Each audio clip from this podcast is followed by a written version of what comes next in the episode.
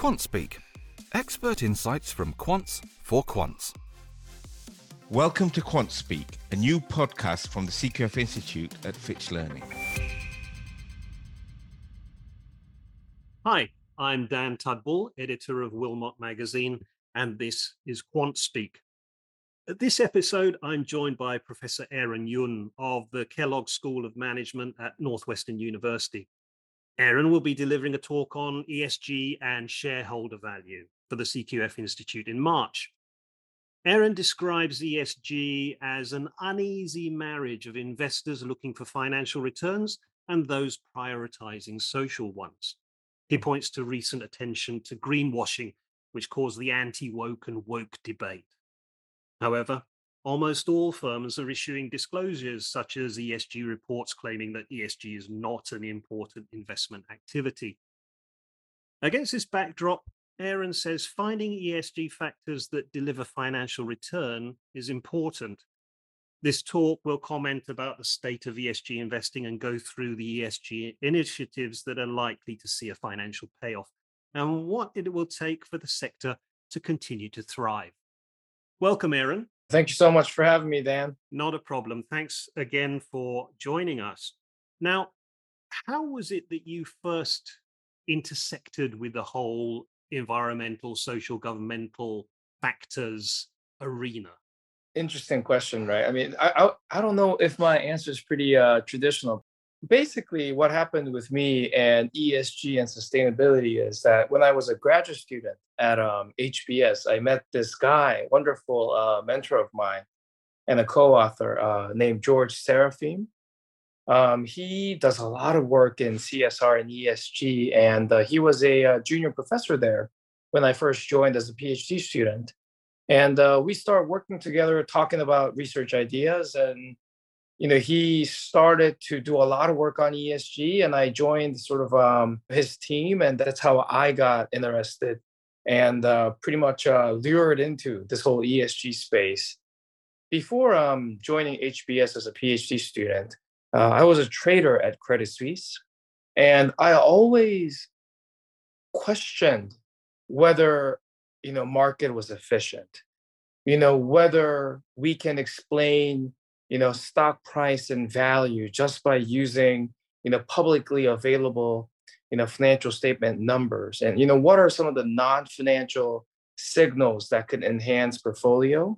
So you know meeting george at hbs was a you know a very sort of a you know thankful experience for me because um it really bridged what i was curious about you know and wondered in in, uh, in finance. And um you know really sort of uh, got connected to theory and the empirical execution of uh, academic research where do you think that motivation came from initially where do you think that perspective came from of course the last 40 to 50 years. In fact, we're going to be celebrating the um, 50th anniversary of the publication of the Black Scholes paper, the original Black Scholes paper back mm-hmm. in 1973. We're going to be celebrating that this year. And if there's anything that came out of that, it is how quantitatively significant factors have defined the way that we work in the market certainly for the 30 years that followed on from the Black Scholes model being initially published. And then we see in the 80s, the 90s, the noughties, and now a greater emphasis on what you might say are qualitative aspects of investment decision making. But for you personally, where did that sort of inkling come from that perhaps there's something a little bit more to look at beyond the numbers that might represent a meaningful way to address investment portfolio decision making aside from those figures? Was it the activist in you or was it the investor in you looking for an edge? So I would say um, it's the latter. So let me sort of give you my philosophy on um, stock price, shareholder value, and how information gets impounded into price. You know, corporate finance 101 is that if there is a dollar of investment of shareholder money into an investment activity of the firm, let's say R&D or CapEx, there is an output, right? You know, for a particular firm, if you invested a dollar in R&D, firm A, it could be $3. For firm B, it could be a dollar. And for firm C, it could be 50 cents. What shapes that effectiveness of investment is sort of these potentially hard to measure characteristics like firm culture, you know, management sort of type and all these things. And how I'm viewing this sort of whole ESG and sustainability effort is that it is no different from R&D and capex where it uses up firm resources, right? So for example, if we think about a firm creating ESG reports, that costs money for the firm to uh, to produce, right? If you have another firm investing in reducing greenhouse gas emission, it also costs money for that particular firm. It's just that the difference between traditional investments that firms make, like R&D and capex, versus the ESG investments that firms make, is that ESG investment activities are not captured in the current financial reporting framework. So the leap of faith that I'm making is that ESG efforts that firms make uses up shareholder value. And basically, how I'm viewing this whole area is how can I, as an accounting academic, account for firm ESG activities as best as I can embracing the institutional feature that it doesn't appear in numbers. This relates to sort of uh, what I used to do for a living, you know, back at Credit Suisse. It's all about sort of using these long short signals to create long short portfolio, which is a quantitative, you know, investing approach in looking at different sort of signals that firms produce pretty much. Yes, absolutely. It's um it's been a question of mine, you know, how robust can these models really be? Beyond the hype and beyond the pronouncements on ultimately ethical issues, how robust can these factors be? And how can a quantitative finance practitioner engage with this form of factorization directly without muddying the water with ultimately the market hyperbole, so to speak. So, what can you suggest for a quant practitioner who mm-hmm. wants to look beyond the hype and mm-hmm. really engage? You've touched on that. Could you elaborate on that a little bit further for us?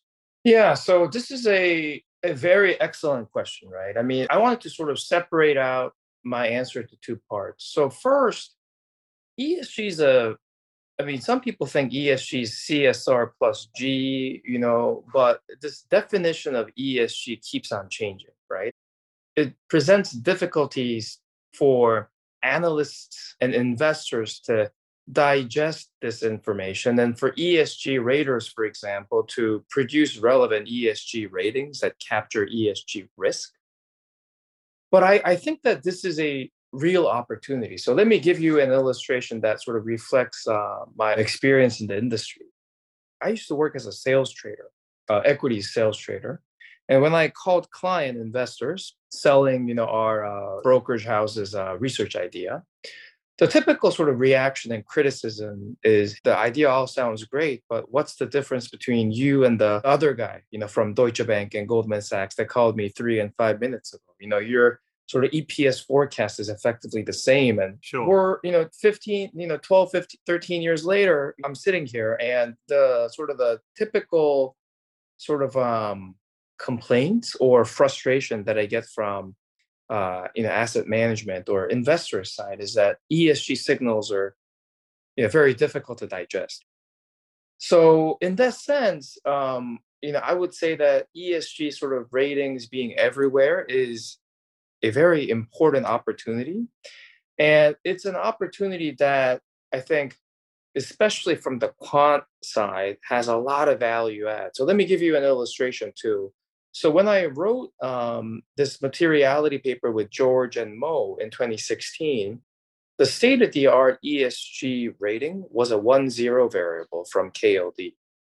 So people uh, in today's world, you know, where we use satellite images to infer, you know, how much gas emissions or, you know, gas, oil, you know, is used and all these things, people would laugh at it, right? So I guess the point I wanted to make is data is quickly evolving and getting more and more sophisticated. Mm-hmm. So even the major raters like MSCI, Sustainalytics, their um, ESG score ranges from effectively zero to 100 in a continuous manner.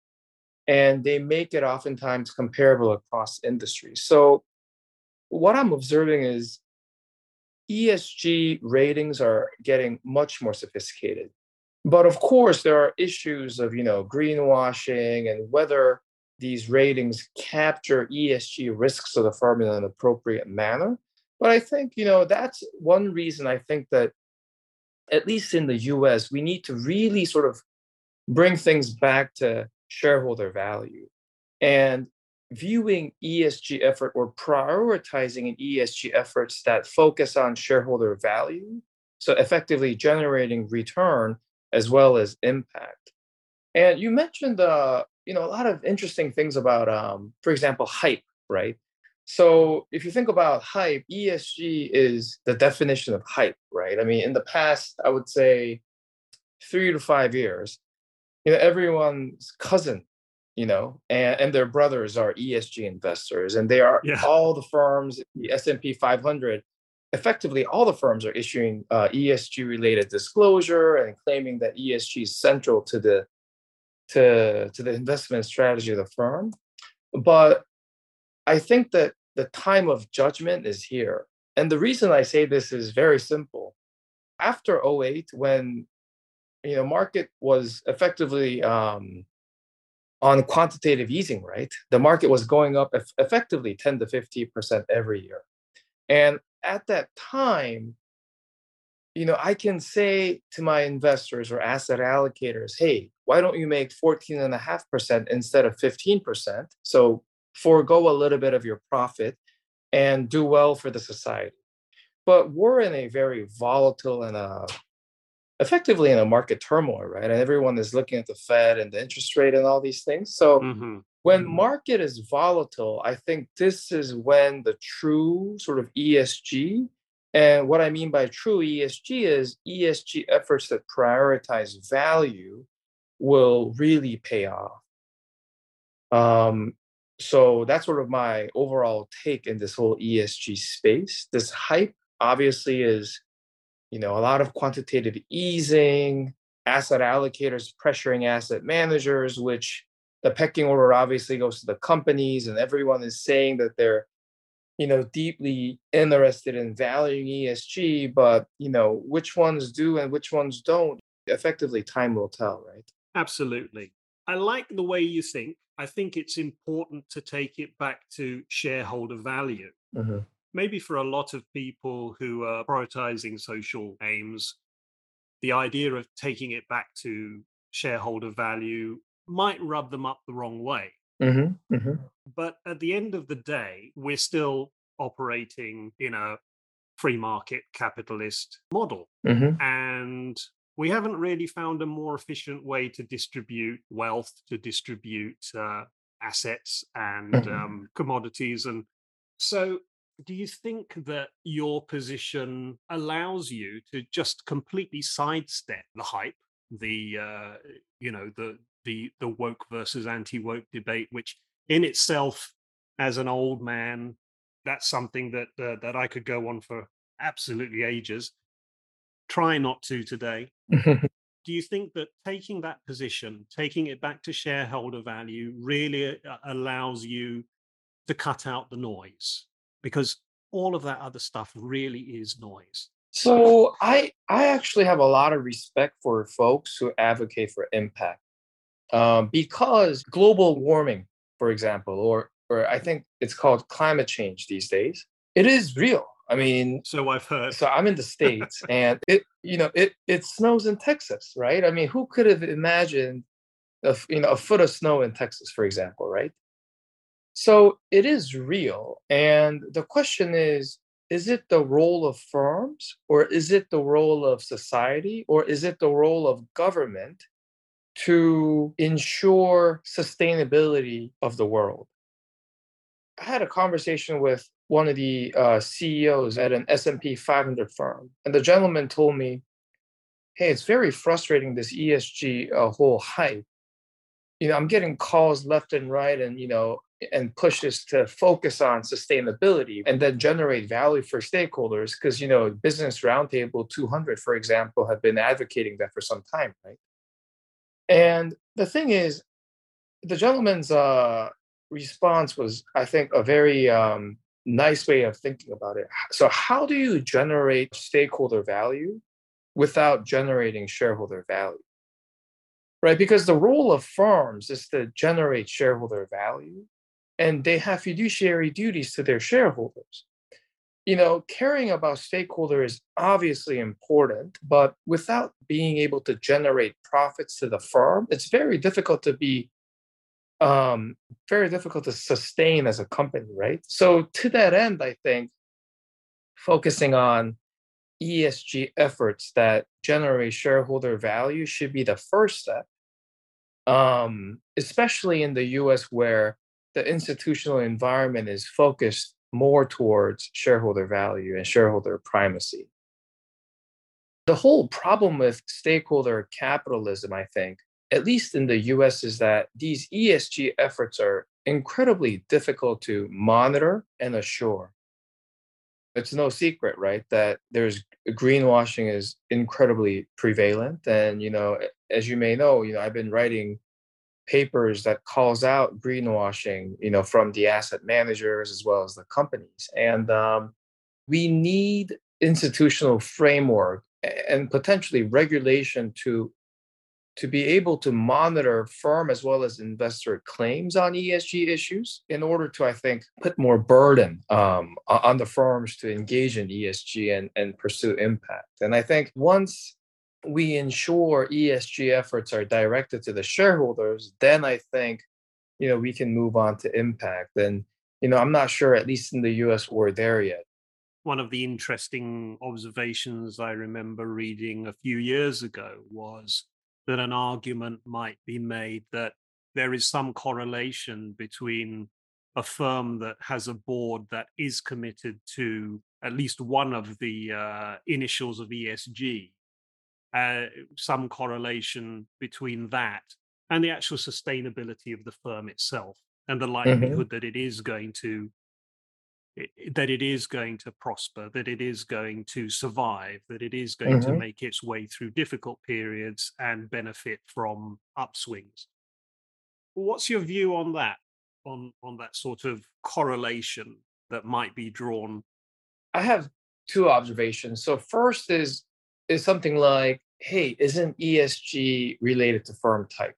it could be true and a lot of it is related to the culture you know the management how the firm is run. But let me also give you an example from real data given that you know i'm an accounting academic and i'm interested in sort of best measuring and accounting for things. Sure. So i had a paper with a, a good colleague and a friend of mine uh, kyle welch at george washington that uses um, Glassdoor employee satisfaction data.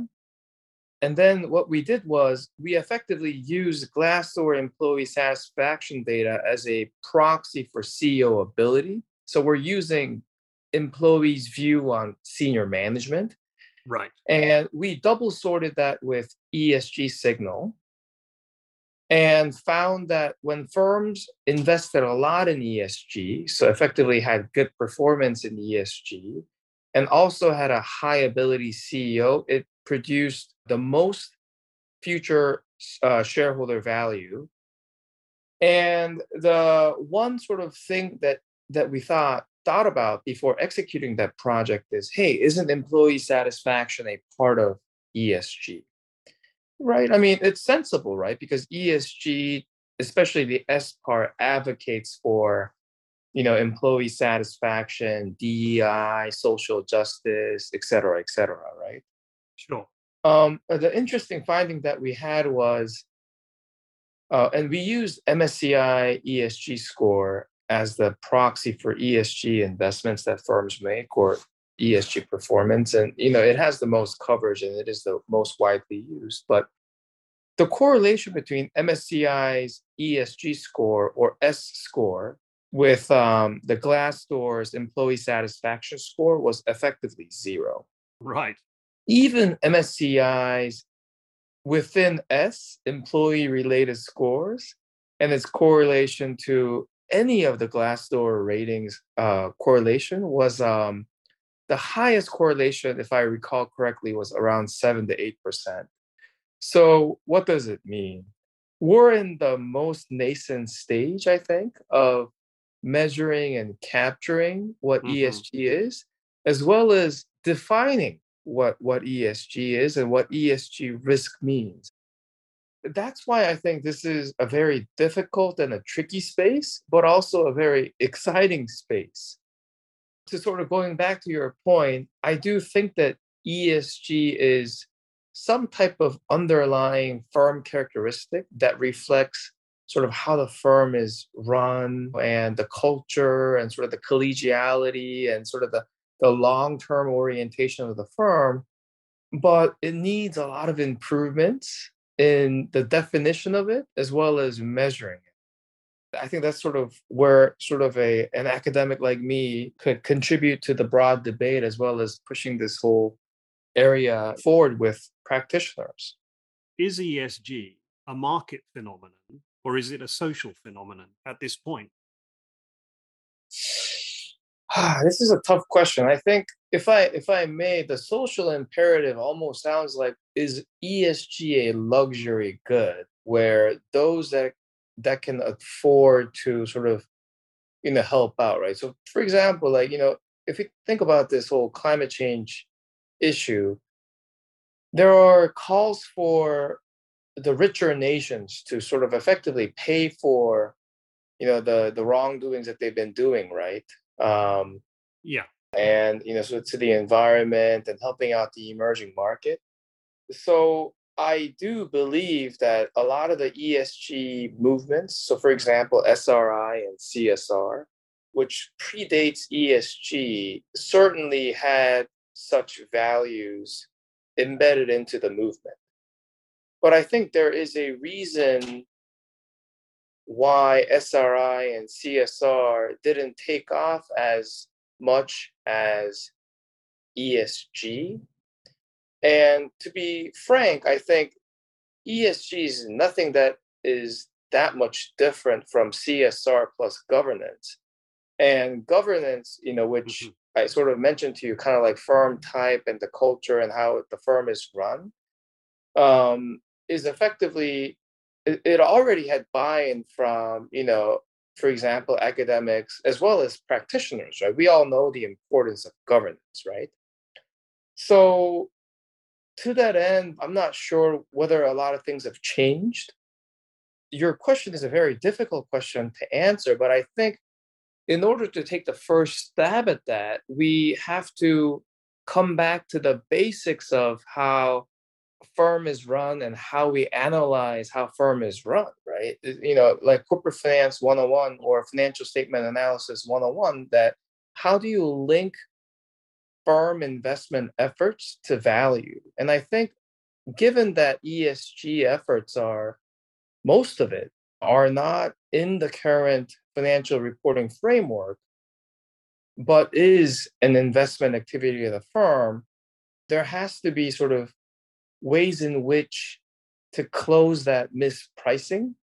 So I'm not sure if this is a good answer to your excellent question, but I'm viewing ESG, and this is my personal view, as a just another investment activity of the firm. So in that sense, you know, I think it resonates more with the market phenomenon that you mentioned.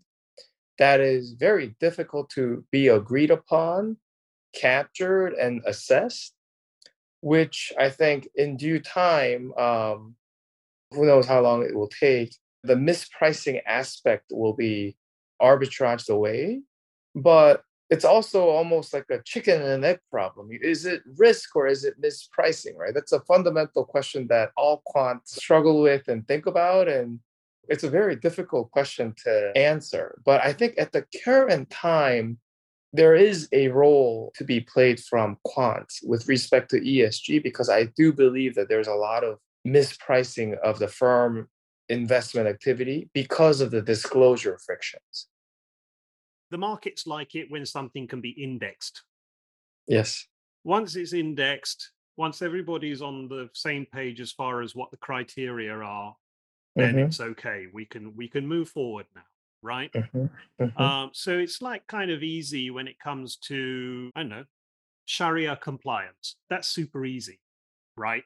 Because the rules are written. It's based on uh, a set of moral imperatives from a religious perspective. Therefore, you can make these investments in these Sharia compliant companies and they can be indexed. I mean, I'm just talking from our experience here in Malaysia, the Middle East, and mm-hmm. so on and so forth, right? So that's the mm-hmm. easy.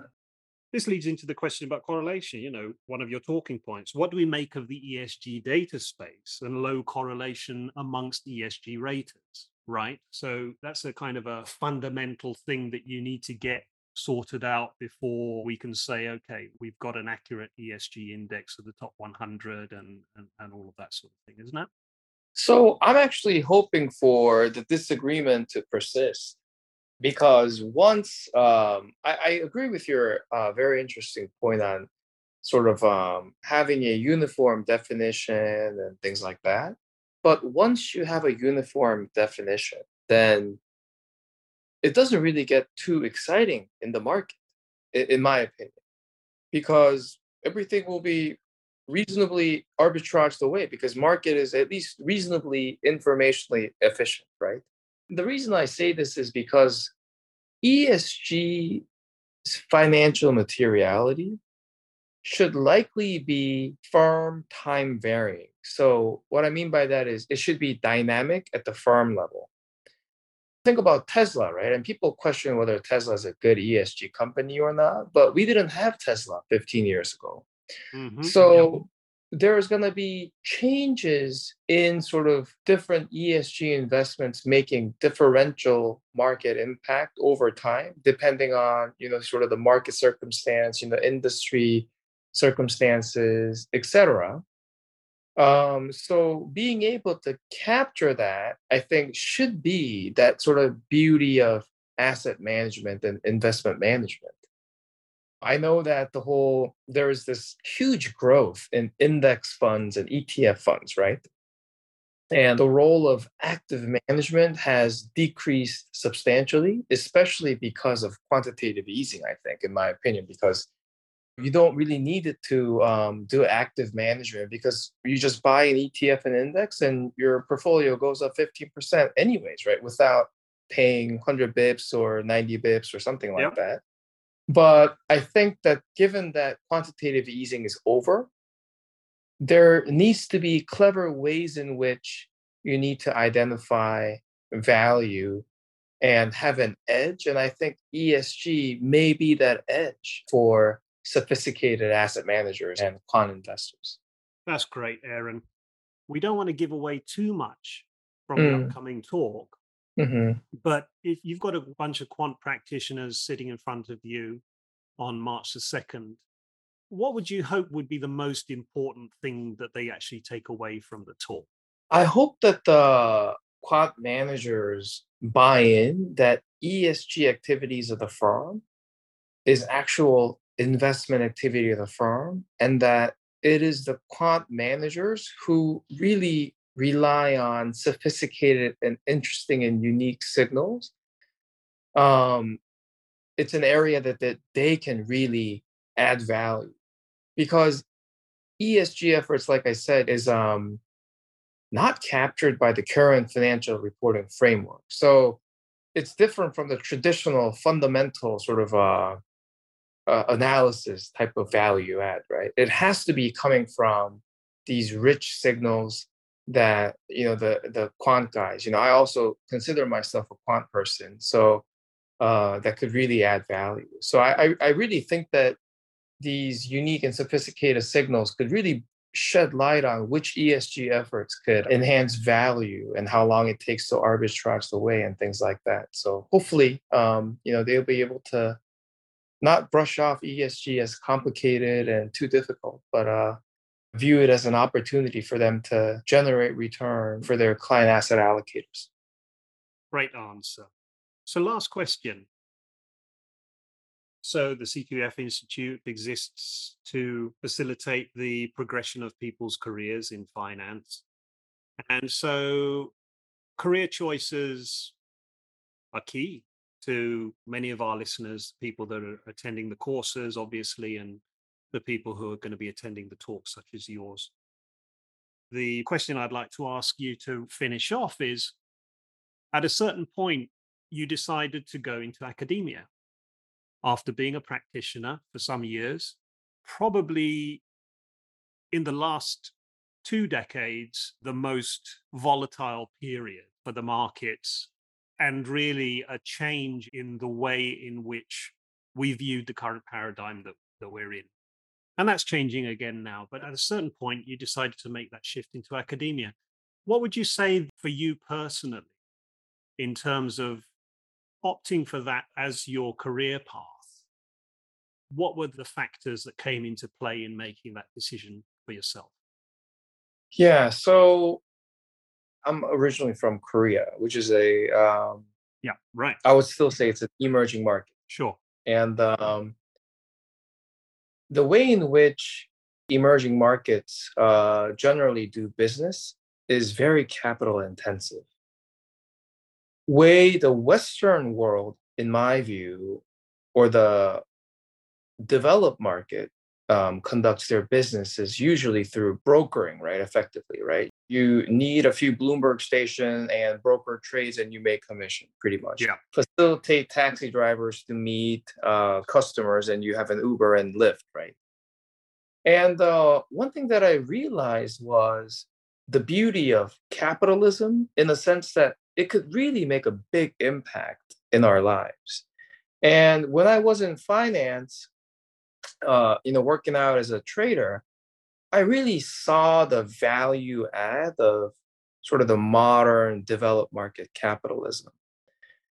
And I saw tremendous value add from finance. You know, there's a lot of talent in finance. It's um, it effectively, you know, supports right the economy and it funds projects and all these things. It's very exciting. It's effectively the driver of the economy and it has arguably one of the brightest, uh, you know, the brightest talents out there. The reason I moved um, from practice to academia was because I wanted to reach more people in practice. I don't know if that makes any sense, but you know, through my research, it's ironic, but it makes sense. Absolutely. It does, right? Um, and I feel really grateful to you know get an opportunity to speak to you and get to meet people at CQF because I really believe that evidence based and sort of this responsible stewardship from finance and capitalism can really have a positive value in society. I mean, we debate about how much role we should give firms, et cetera, et cetera, but this sort of the power of money in sort of directing or guiding the firms and the society to a positive direction is really very, very impactful. And um, I, I do believe that folks in the investment management industry, as well as in the asset allocation business, can really um, have a positive impact to our world and the tackling the problems that we face. That's great, Aaron. Thank you very much. Oh, thank you. I will wrap up here, just to remind all of our listeners that uh, Professor Aaron Yoon will be speaking on ESG and shareholder value on Thursday, the 2nd of March. And uh, it's online. It's free for CQF Institute members, and membership of the CQF Institute is free as well. So, as usual, as I always say, you have absolutely no excuse. So, thanks very much again for your time, Aaron. It's been great. I really look forward to seeing the trajectory of your work, where this is going to take things, because for me, it's certainly, as far as looking at it from the shareholder value perspective, that's a hook that I can definitely hang my hat on. And as a result, some of the cynicism that I might have had before going into this conversation has been somewhat dispelled. So I thank you very much for that too. Thank you for listening to Quant Speak. Don't forget to subscribe and do sign up to the CQF Institute for more insights into quant finance.